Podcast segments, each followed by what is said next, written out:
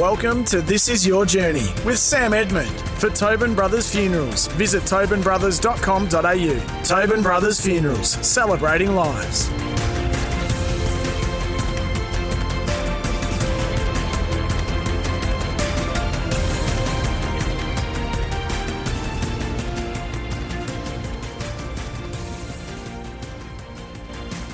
Hello, everybody, and welcome to the show. Brought to you, as always, by the folks at Tobin Brothers Funerals Celebrating Lives. Today, we're joined by a four time Olympic basketballer, a three time NBL champion, and a Perth Wildcats legend. Andrew Vlahov spent his entire 12 year career with the Wildcats, becoming Rookie of the Year in 91, a dual All NBL first team member, and twice being named Australian International Player of the Year. A former CEO and owner of the Wildcats, he's now entrenched in the business world. Andrew, welcome and thanks a lot for joining us. Thanks very much for having me. Now, as well as everything else you're doing that we'll touch on, I imagine you're very a very keen observer of all things Boomers, and of course, your Wildcats in the NBL. I do take an interest in both, mate. Yes. Obviously, Wildcats in my blood through and through, but so is the green and gold. So it's fabulous to be able to sit there and watch both from time to time. What sort of fan are you, whether in front of the TV or in the uh, in the stands? Well, you probably have to be a bit more definitive about that. What sort of fan am I? Yeah, are, you, um, are, you, a vocal one? Are you one to get stuck into the refs? Do you sit there quietly? Do you, are you a passionate observer? I'll probably sit there quietly. Um,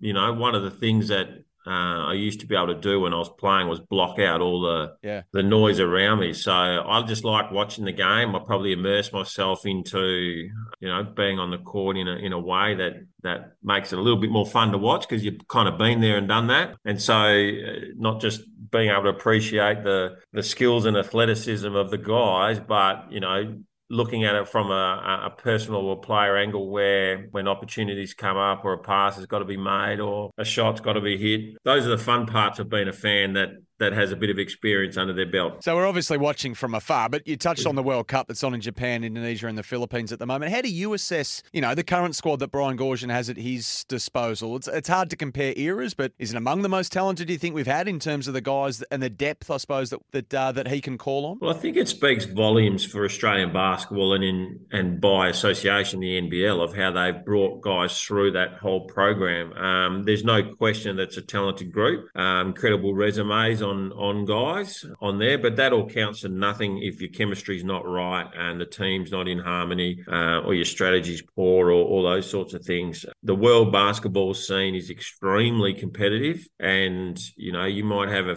10 guys on your roster that, that have got NBA contracts, but you can still get beat by talented teams from other countries. So, look, I think I, I have great faith in the Boomers culture, and that means players that come and go, that the culture remains consistently, you know, bedrocked in in those things that, that I was a part of and that, you know, the current group have now sort of owned and and and potentially expanded on. It seems to me like they're a very good, close knit group group. And that's always been, I think, one of our key advantages in international basketball is that you know, put a layman's term on it, the mateship principle makes a lot of sense when uh, in the heat of battle you need to be able to rely on your mates, and and we were always able to do that. Certainly when I was playing, so I think it's a it's a talented group. Unfortunate that Landale couldn't be inside that group because I think he would have given a, a, fabulous additional dimension. But it is a small group um, when you look across who we'll probably get some trouble with. But conversely, um, I think we'll give a lot of teams trouble if we if we can hit a hit consistently from the three and our transition games up there because I don't think there's a better team in the competition in transition than us. I just have to ask, you know, seeing our mate Gazy's emotions spill over, of course, after a medal was finally secured in Olympic competition, obviously in Tokyo. Uh, Paddy Mills and the way he spoke afterwards. I mean, I know you said you're more of a sort of a passive observer these days, but geez, you would have had to have a box of tissues nearby, surely, Andrew, after that. I, to be quite honest with you, I'll tell you exactly what happened. I um I was sitting there watching it, and um on on the night that we won the bronze, my mum was in a car accident, and um so I had to zip out. Uh, it wasn't a serious one, so oh. everything's okay and whatever. But I missed um from half time through to halfway through the fourth. Um, and so uh, I was able to get back. In fact, I had to go out, pick her up, um, and then we watched the, the rest from her house. But then when I got back to my own house and I was watching Drewy and, and, and all that, I said to my wife Claire, I said, I'm I'm just going to go and have a quiet beer uh, from the fridge and celebrate, you know, from a, a, a virtual cheers with everyone there. So oh. it was a very, very special moment. Yeah, uh, my favourite moment of the Olympics to me, the way Paddy Mills spoke on court afterwards. I mean, how could you not well up listening to that? And and for you and all those who came with you and before you and after you, I mean, for you personally to get to four games, so 88, 92, 96, 2000, we'll, we'll get to those in a moment. I mean, you lost the bronze medal game in three of those four tournaments. Is there a special understanding there of, I guess, the pain and the disappointment that you guys lived that perhaps went maybe just some small way to being soothed, even if you weren't out on the court in Tokyo? Could you almost find, I don't know, some sort of comfort in it? Um, I wouldn't say comfort, but I found solace. Um, and that the the the fact I think too that the current group has um, done a magnificent job of recognizing kind of the people that have come before them um, like we recognised, you know, the pioneers of the sport kind of when when we were playing as well. I think that's that's part of the boomers culture is understanding the lineage um, that comes with wearing the green and gold and the fact that the you know a, a really interesting part we'll, we'll, come to this maybe later but i, I found like um, i was just very very happy for that group because they'd they'd experienced disappointment um, like we had as yeah, well yeah. Um, not that we ever thought we'd win the bronze medal game against the us in 88 but um, you know, I think I hit a shot and narrowed the margin to 32. um, hey, two horse race, two horse race. Whatever, whatever. um, we were in there, um, but it, it was a, a, such a, a pleasing thing to to watch, and then you know, in that kind of strange sense of participation, be a part of. Yeah, yeah. So this isn't obviously a where are they now sort of a show, but but where are you now, Andrew? And, and what's keeping you busy? Because it didn't look like you had any trouble adjusting to life off the court. I mean, you were still on it when you purchased the Wildcats franchise, but what are you up to now? What's keeping you busy day to day, week to week, and month to month? I work for myself. The easiest way to explain it is I'm a strategic consultant. I um, have found a knack in helping people, companies, entities, be they here or overseas, um, solve complex problems. And some of that is is not that complex. Um, some of it's just simply around connecting the right people to the right market or the right two companies in some sort of um, bilateral relationship. Um, so th- that's what kind of keeps me busy. I chair an engineering company um, that is um, pretty much a startup, but it is um, led by Aboriginal man, and um, we've got a, a, fabulous patent on autonomous hydraulic tuning um, that we're going to market with uh, as we speak. Um, and I'm super passionate in in the youth space for um, for kids and what sport can do for kids. And be it you know youth justice or be it um, preventative, be it life skills, you name it. I think sport adds a lot to a, a young person's development, and um, I also chair a, a fairly large, uh, predominantly Aboriginal group called Binar Futures, and Binar is the Noongar word. So where I am in Perth is Noongar country, um, and uh, while I'm I'm here, I'll acknowledge uh, that I am on Whadjuk Noongar Boodja and pay my respects to their elders, past and present. But I'm really passionate about helping the kids that there are a lot of barriers in front of get opportunities in not only in the sport but in life. So mm. Binar is about empowering uh, Aboriginal youth to shoot for the stars because the word Binar is the is the word for shooting star or meteor in uh, in the Noongar language, and um, it's um, it's very very rewarding um, and feeds the soul if you want to call it that. Yeah, um, yeah so I, I've I volunteer in that space and add, you know, um, with a with a few other very very good allies. Uh, Ernie Dingo's on our board.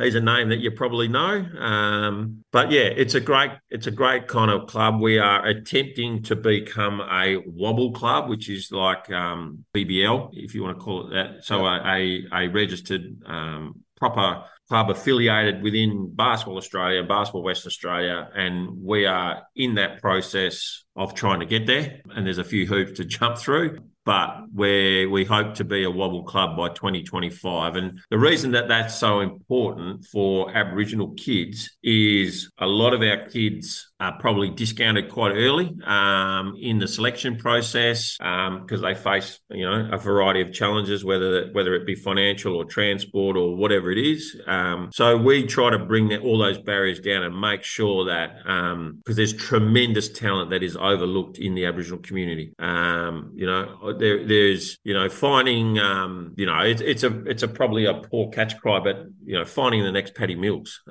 they're there if they got the opportunity. I feel certain that we would be able to get a much better representation, not only in our state teams, uh, but at the national level as well. Good on you. That is brilliant to hear. And do you, you still find time for the odd shoot around yourself? Well, my daughter just left for St Mary's, um, and prior to that, yeah, I was a rebounding fool for uh, for running around. Um, probably the body's in isn't in the best of shape to to run up and down too much, but I did have a bit of a run with some Masters guys uh, about a year or so ago. Yeah. Um, just uh, you actually couldn't call it a run; you call it a, a very uh, a fat uh, shuffle.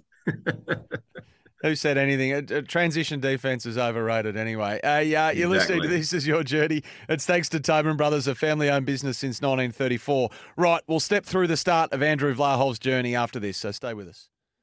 You're listening to This Is Your Journey with Sam Edmund. For Tobin Brothers Funerals, visit tobinbrothers.com.au. Tobin Brothers Funerals, celebrating lives. You're listening to This Is Your Journey with Sam Edmund. For Tobin Brothers Funerals, visit tobinbrothers.com.au. Tobin Brothers Funerals, celebrating lives.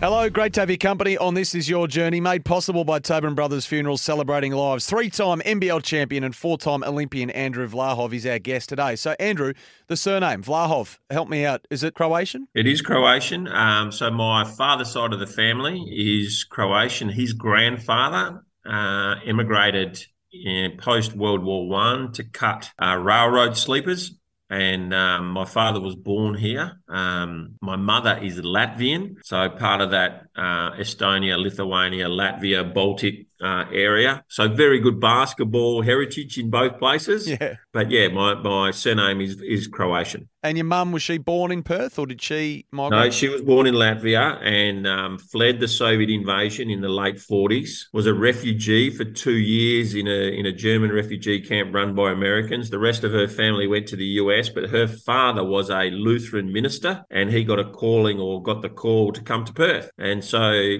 um, he was the only one that out, out of her entire family, uh, quite a few cousins, etc., um, that came to Perth and became the, the minister of the Lutheran Church here. Um, and then, yeah, mum and dad both uh, met at my high school. Um, so I went to the same high school as them. So they met in um, their year 11, 12 in, in the high school. And both of them went on to be Commonwealth Games athletes. My mother was a long jumper and my father was a discus thrower. So had um, had the, call it an advantage, I guess, of, of some pretty decent breeding stock. Are you kidding me? At a bit of an advantage. You were blessed, Andrew. So you've got a, a, a leaping woman and a strong man as parents. Now, your parents, by the way, Eva and Len. So didn't Len hold the state discus record for a couple of decades, and and your mum twenty was, years straight. Yeah, right. And your mum was state long jump champion as well. So genetics, geez, you're thanking both of them, aren't you? To the heavens. Yeah, I am. Like very, very blessed, and um, you know, the um, maybe I would have preferred my mum was a, lo- a high jumper, um, so then I'd be able to dunk more. Good point. Good point. Actually, wrong jumping, but so you got to six foot seven in the old, I think, which is what about two hundred and one centimeters, and I think what was your playing weight, 100, 108 kilos or thereabouts as a pro.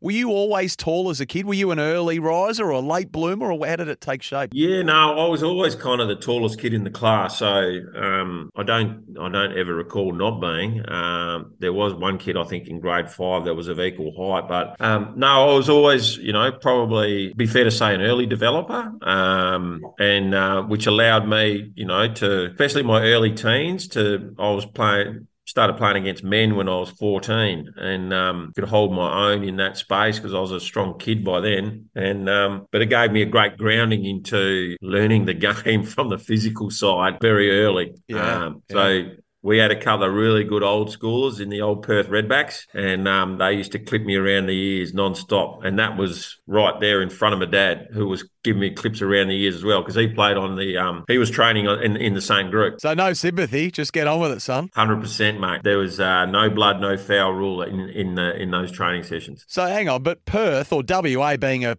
big footy city and a big footy state. How did they not get you in the ruck? Oh, no, definitely played footy, loved footy, um, played ruck and centre half forward. Was okay, I guess, at both. Uh, won the MVP of the league. But basketball, um, I made a decision quite early uh, when I was like 14, 15, that I wanted to play for Australia, and you couldn't do that playing AFL. So how, how um, did how did that seed get planted though? Was it something you saw, something you watched? No, I don't know how the seed got planted, but I, you know, my mum and dad were had represented Australia at the Com Games, and I wanted to go one better. So yeah. um, that was the first probably part of my competitive streak coming out, which was finely tuned by my two older sisters, mind you. I, I wanted to play for Australia, and that was it. And um, footy wasn't going to be able to, to, to do that. So I tools down in footy when I was about 15 and then concentrated solely on, on basketball summer and winter. So the local club, Perth Redbacks, was it? Yes, that's correct. And did you meet another big kid down there somewhere along the line? Funny, I did. Um, so both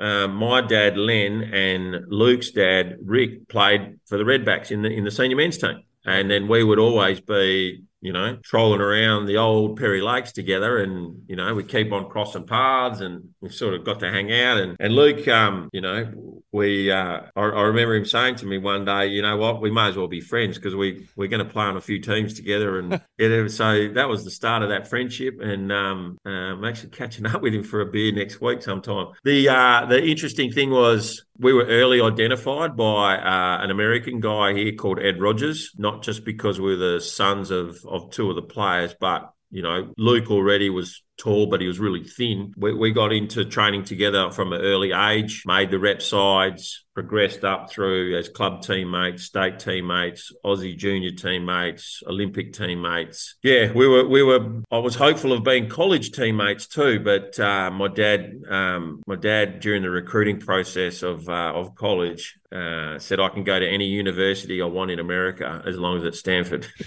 so what? Why was that? Well, Dad was a PhD in uh, economics and education, and so where um, some of the other schools weren't as call it um, serious about their education with their student athletes. Stanford was. So you had to get into Stanford. Uh, Stanford's like the Harvard of the West Coast. Yeah. It's won more national championships than the next two universities combined um, when it comes to all sports. So it's a very, takes its sports seriously, but takes its academics even more seriously. And so um, I had this opportunity to go to one of the best institutions in the world. And um, my dad wasn't going to let me make a, a poor decision based on um, me wanting to hang out with me, with me mate Luke. So um, so I ended up at Stanford, and he went on to New Mexico, and he ended up getting drafted and going uh, into the Bulls and having a magnificent career. So maybe maybe I should have gone to New Mexico.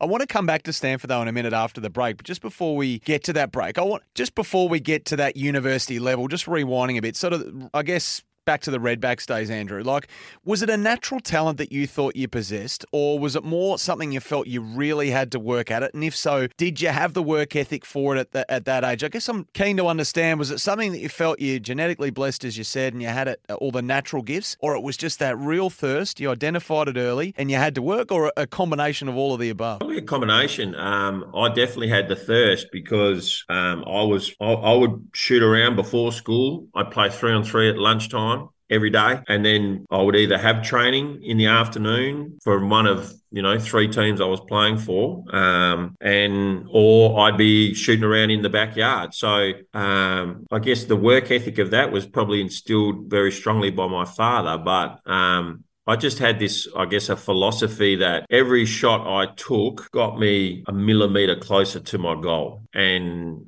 So the if I wanted to make achieve my goal, I, ne- I needed to work out more and shoot more. And I was immersed in basketball from sort of 13 to 16, 17 or whatever before I cracked it to the to national team. But I couldn't get enough of it. And um, yeah, I just I just felt like I had to. Um, I wanted to be the the best kid in the country for my age. Um, you know, arguably may have got there. I was a leading scorer in the in the uh, in the national championships when I was 15, and uh, we won a championship bottom age 18, the first ever for WA. Again, um, probably you know does help to have Luke on your team when, when that. But we had a great little team that, you know, still catches up today. Funny enough, we had an anniversary about, I don't know, a couple of years ago, and I think nine out of the 10 blokes showed up. And wow. it was really cool. Wow. Um, so, yeah, it's um, it's it's been a good journey, you know, being being picked in the state both bottom age times was was fun too, because I think it was really good for me when I come back as a top age player um, to have that experience. Certainly in the under 16s, that helped a lot. We're with decorated former Australian basketballer Andrew Vlahov, and this is your journey. It's all thanks to Tobin Brothers Funerals celebrating lives. All right, life on campus at Stanford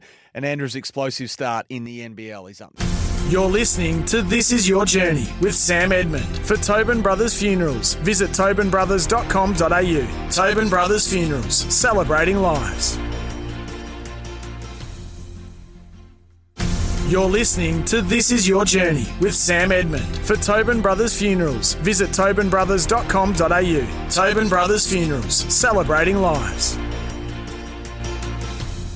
Hello, we hope you're enjoying this week's edition of This Is Your Journey. Today's guest is triple NBL champion forward Andrew Vlahov. So, Andrew, Luke Longley might have gone to New Mexico, but you went to Stanford. California. I've got to ask you, what was life like on campus there in California as an Australian in the late 80s, early 90s? The world was a much bigger place back then.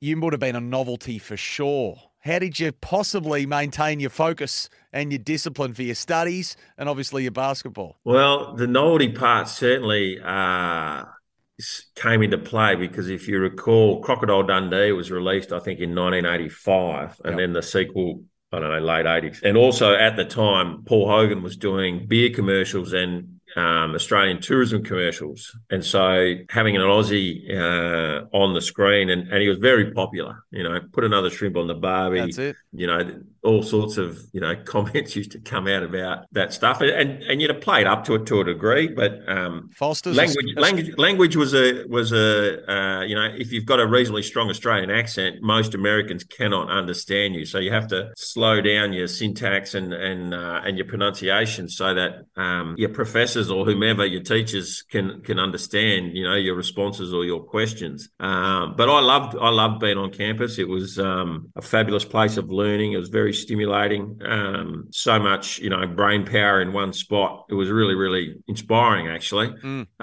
keeping on the straight and narrow was was quite easy because we had a very disciplined basketball program in that space. Um, we certainly got out to the frat parties and had a few beers from time to time, as you do as a young man. Um, but you know, largely uh, I was very academically focused and I wanted to make sure that, because in the late 80s, basketball, even though it was starting to pick up, it wasn't a career option for me. Um, I was, I initially entered into engineering and finished in economics. So my um, my pathway was to become an engineer. Yeah, so, um, so hang on, basketball wasn't your focus. I, I would have thought, and you mentioned international um, sort of level basketball before. I wondered if, you know, because most kids now growing up, they probably want to play in the NBA, and then also the Boomers if they're if they're good enough. But you had no, that wasn't your priority. I, I wouldn't have said I didn't have a dream, but I'm also probably a reasonably realistic person. You know, I would have been the NBA's best orange peeler. Uh, you know, sitting on the end of the bench. So I wanted to play. I got an opportunity to try with the Los Angeles Lakers after my uh, senior year and in my first year of the Cats, uh, and that actually opened my eyes to say, well, actually um, the gap is not what I thought it was. And, um, you know, certainly capable of playing. And, you know, whether it was in the Olympics or when the Wildcats played the Houston Rockets, um, I more than held my own in that in that space. So I wasn't worried about that. I probably missed my um, I missed my calling, I guess, because I turned down the Lakers um, uh, veteran camp uh, offer to play in the 1991 grand final. And you know, at sometimes I think back and say, well, was that the right move at the end of the day? But being a team orientated person, I felt like I couldn't leave my teammates on a, you know, we're in a championship series to to go and pursue something individually. So, mm. and I thought, you know, rightly or wrongly, probably get another shot or another chance. I didn't pursue free agency in the the way summer summer league was done then was somewhat different. They had teams of sort of free agents that played on one team um, back then. But I really enjoyed my summer league time playing with the Lakers and got the invite back uh, for the vet camp, and I thought, oh well, I'll do it again next year or after the Olympics in '92 or whatever. But you know, I didn't, I didn't have an agent probably pushing hard enough. In fact, I didn't even have an agent. Um, so it was, um, it was just one of those things. You know, yeah. I was lucky, but I, I, still consider my basketball career um, a blessing, and and I've been so lucky. Geez, you're pretty modest though, because I know you had plenty of success at Stanford. I mean, collectively and individually, and I, and I know you still sit, you know, in some of those all-time stats categories as well to this day. So I mean, you did you did leave a fair imprint in your four years there. The homecoming to the Wildcats, if I can call it that, to WA anyway, was successful as you said. You played in the '91 Grand Final. You you rookie of the year as well. So, geez, what a what a year one to have back in uh, back in Australia and in the NBL. You couldn't have asked for any more, surely. Yeah, no, I was incredibly lucky, and um, you know, they just they just coming off a championship. So they'd won in 1990, which was the club's first championship. And I feel like, you know, probably myself and Pete Hansen joining the group, we strengthened that lineup. And so I still rate it as probably probably the, one of the best teams I played on. I think the 95 team, which, you know, obviously you, you carry through the same some of the same characters, would have probably given that team a run for its money. But game was, you know, a little bit different. But uh, ultimately, my, my, my rookie season was was amazing. Pinder's back there. Well done, Tony Pinder. He's got an eye on the clock. He's got a smile on the face. The arms are in the air. The Wildcats have done it. The Wildcats are champions. The team which won the regular season by five games deservedly have gone on to win the championship. And the Perth Entertainment Centre erupts to announce champions for the second year in a row. I met my my wife in that year. I went to the Lakers. We won the championship earlier in the year. We won the NIT in Madison Square Garden when Stanford became national NIT champions, and yeah. I captained that and made the All Star Five. So yeah, it was a it was a bloody good year, 1991. You just reminded me I should celebrate it a bit more often. Absolutely, you should. Now you're in the Boomers setup around this time too, which was you know your, your childhood dream. So the '92 Olympics, you knocked out in the quarters by Croatia, and I, I know you didn't play the dream team that year, but they had a, a spell over the, the sport. They had a spell over the entire games, as it turned out in, in Barcelona. What was it like being there in the village in Barcelona? I mean, could you obviously you would have wanted to beat them, um, but could you feel the aura? Oh, look, they had a spell across the globe. Yeah, um, you know, I remember waiting. Uh, we were on next because unfortunately they were in the other pool, so we didn't get to play them in the pool round and missed them in the crossover. But we're, we're waiting to warm up, and they're playing. I think it was Angola, and uh, we were. I can't even remember who we were playing, but I just wanted to get out courtside and, and stick my head around the corner. And there's my idols, you know, Johnson, Jordan, uh, Larry Bird, who was my, you know, probably my ultimate idol you know, out there on the floor. And so it was, yeah, it was, uh, it was surreal to be honest. Um, and and it was, you know, ultimately disappointing that we didn't get to to play against them, but just watching them up close was pretty damn good too. Well, you got a real close look at them four years later, of course, '96. Now, um, I've got to take you to Salt Lake. That Salt Lake exhibition game has lived on far longer than it probably should have, and that was due to Shane Heal's. well, thanks to Hammer having a punch up, it has. Yeah. Gaze finds Bradtke, and here's Heal for another three and he hits. He only is allowed to miss one in the game because he's got four out of 5 Uh-oh. 14 points in Heal, the game. He'll just hit again. He and Barkley just collided. Now Barkley and Shane Heal in midcourt have yeah. to be separated by the official. And Karl Malone in the middle right now. Well, this is totally uncalled for. The young man, the young man hit the hit his fourth three, and when he made it, just watch right here. Whatever Barkley's saying to the kid, yeah, I, I don't understand it. Only the people who are in front of the Australian bench would know.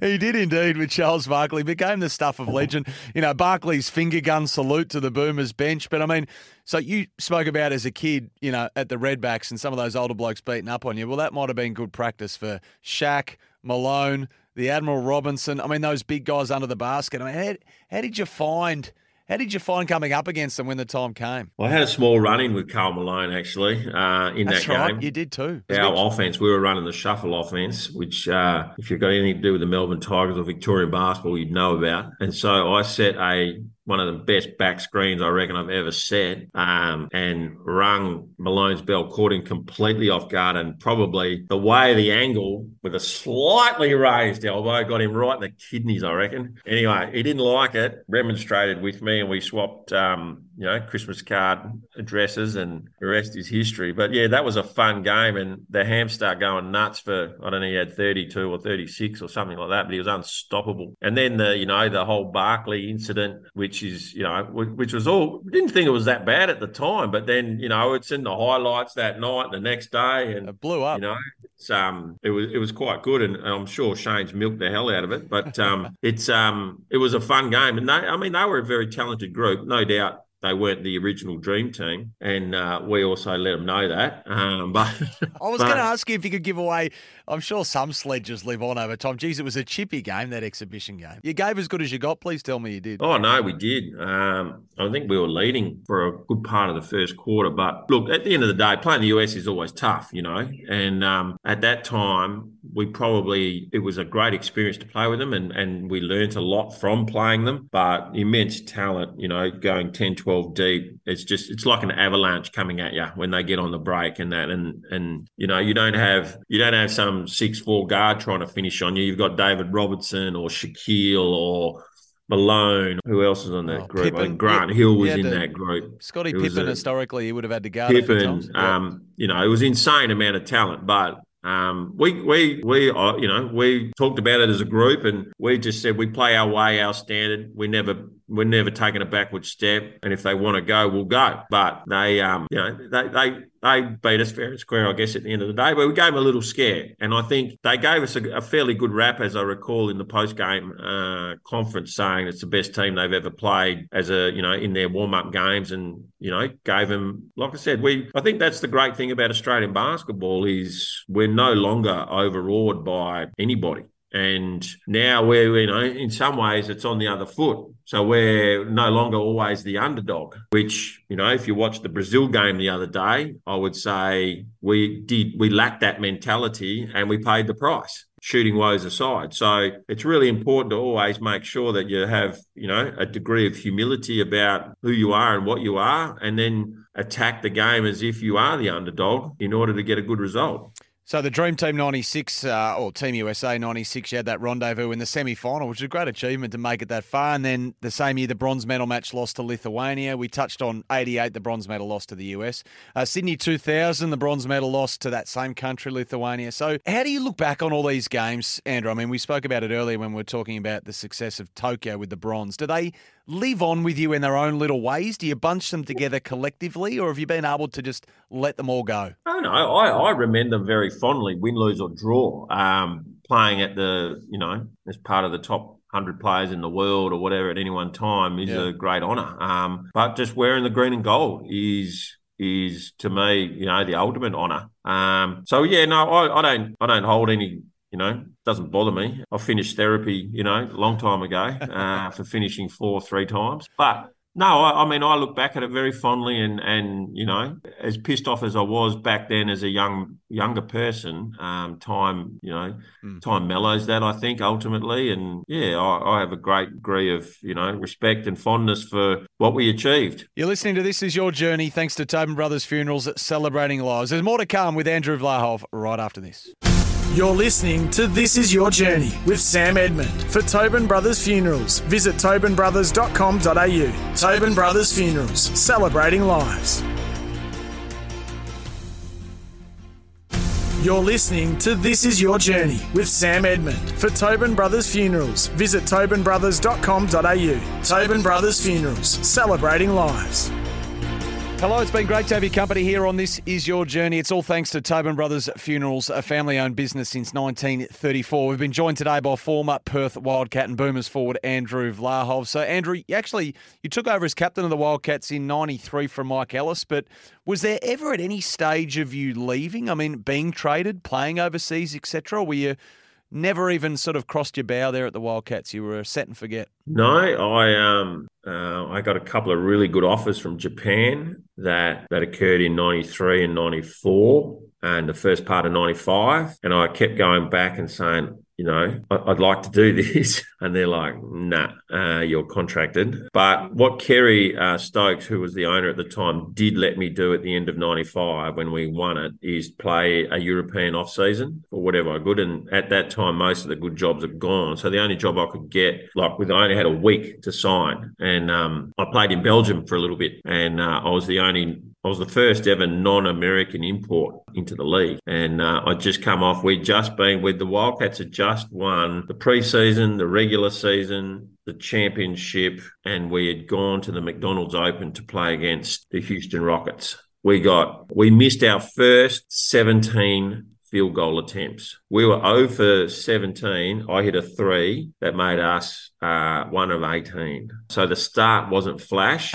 We were down only down five at the half. And this, mind you, is we won the championship on a Sunday in Perth. We flew out the very next morning at 6 a.m. to Singapore, and our young blokes decided to test out the liquor capabilities of the uh, Singapore Business Lounge. And so by the time they got to London and we got off and practiced, let's just say that none of them would have been would have passed an RBT driving uh, thing. So the, the, funny thing is the, the bloke that um, came over to interview us from the media was Danny Ainge. And so Danny comes over and he goes, Oof, you always need to dry up, you know, you got a game tomorrow. And um, so it was quite funny. But um, the boys had celebrated a win as their first championship, so it was absolutely understandable. So yeah, we rocked up and played against the Rocks. We ended up getting lose, getting beaten significantly, but packed it up the following day with a win over Real Madrid and that surprised everybody. But by then we were, you know, we were back on deck and everyone was dialed in, and you know the whole the whole experience of playing a game and getting, you know, I think we lost to the Rockets by thirty or thirty two maybe. To turn around and beat Real Madrid surprised everyone globally, and that put Perth and the NBL, I reckon, on the map. That was the start. We uh, we celebrated that win in fashion. Let me tell you. Fantastic.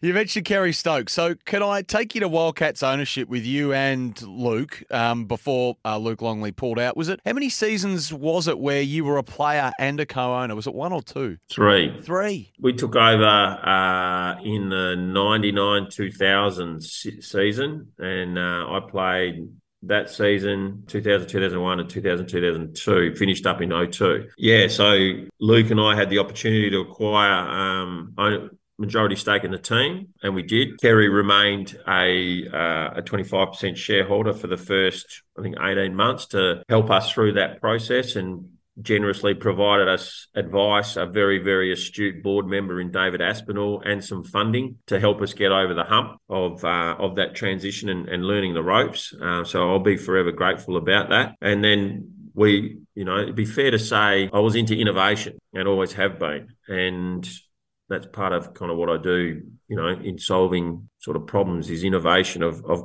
considering things from a different angle. So we flipped the court around. We changed the look and feel of the Perth Entertainment Centre. We gave, we did a bit of a college system where we gave, I think it was $2 tickets to uni students on either end of the court, plus a few beers before the game. And that provided a cracking atmosphere. We introduced corporate boxes. We we really, I think, um, got off to a fantastic start as owners because we won the championship in our first year. We were able to sign Paul Rogers, uh, who was, you know, our MVP uh, of the league. And so, you know, we had a, a really uh, finely tuned unit in that year too. So we were very fortunate. It was an interesting situation for myself because the first person I told, then once I'd signed the contract to, to take over the ownership, was Alan Black, and he was the coach. So I said, Blackie, nothing's going to change when I have the jersey on. Things will change when I don't have the jersey on and I've got a suit on. And we ended up you know, with a good relationship. It, but it was, you know, I look back now and I'm going, what was I thinking? You know, I was captain, CEO, and owner, which hadn't been done anywhere in the world uh, is until until Jordan did it at the Wizards. Apparently, it is so incredible. It opens up all sorts of quirks, I'm sure. Like, I mean, I think I read Ricky Grace saying something once that it was a bit weird sharing the floor with the owner. Like, does he stop demanding the ball from you for a what for a time or what? I mean, does the coach is he too scared to take you off? I mean, all these sort of quirky questions that I'm sure you've been asked over time. What a situation. Yeah, and, and it's a funny one because no, it, none of that happened because I think I I do believe I'd earned the respect of my teammates and the coach, uh, and they yeah. knew what I wanted is what they wanted, um, and that was to win. And, and, and they knew I was objective enough to think that if I sucked enough, I needed to be off, then I'd be off. I think Blackie had a lot of faith in me. My teammates did as well, and I think we did okay in that space. Yeah, it was somewhat difficult in the off season when um, you know you had to change, change personnel, but it was funny, you know. I had to get used to trying to be focused during warm up, and I'm going, okay, what kind of crowd are we going to have in tonight? You know, I literally I could tell you what the yield, the ticket yield would be by quarter time. Yeah. So part of my brain was there, but it was well and truly at the back, and I was focused on winning. But it, it, it was funny, but.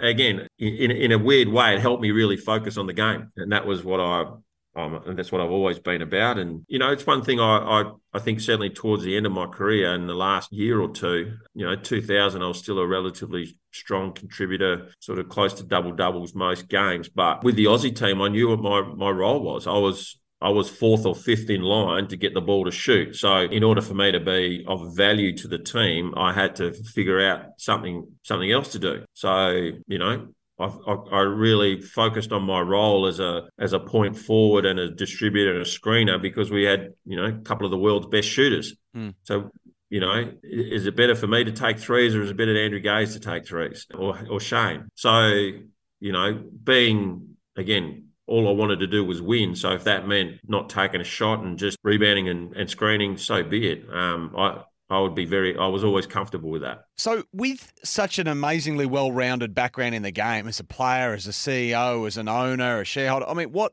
can I ask you what you've made of, I guess, what Larry Kestelman and his team have done, both, you know, with the league? Um, do you marvel in recent years at the rejuvenation he's been able to engineer, but then the growth of it on top of that at, at the top level here? Are you, are you amazed at how well it's gone? I wouldn't say I'm amazed. I'm over the moon because I think the way they've gone about it has been very smart and strategic. And um, again, you know, kind of being that's my wheelhouse. I really like what they've done. He's certainly not been shy in investing into the product, and that's you know, without someone like Larry like that, you you wouldn't you would the NBL wouldn't be where it is. To me, he's had the biggest influence on the NBL bar none in the history of the game. I think the ultimate, you know, the showing is how respected we are across the world now. People are coming that want to play in the NBL. And the negotiations, you know, with, you know, the NBA and, and those exhibition games just speaks volumes for how they respect us. You know, they don't just ask anyone to come and play preseason games. So they know they'll get a, a tremendous hit out from us. And, you know, I mean, uh, the Sixers beat Phoenix the other year, which was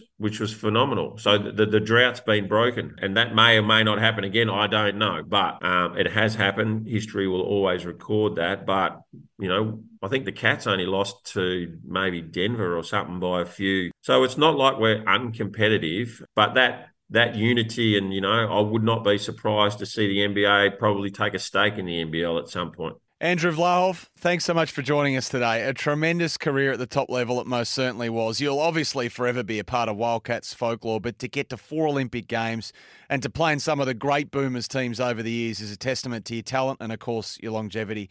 Thanks for sharing your story with us. Thank you very much for having me. You've been listening to This Is Your Journey for Tobin Brothers Funerals, celebrating lives. You can jump online, you can find them at tobinbrothers.com.au, and we'll catch you the next time we celebrate another great sporting journey.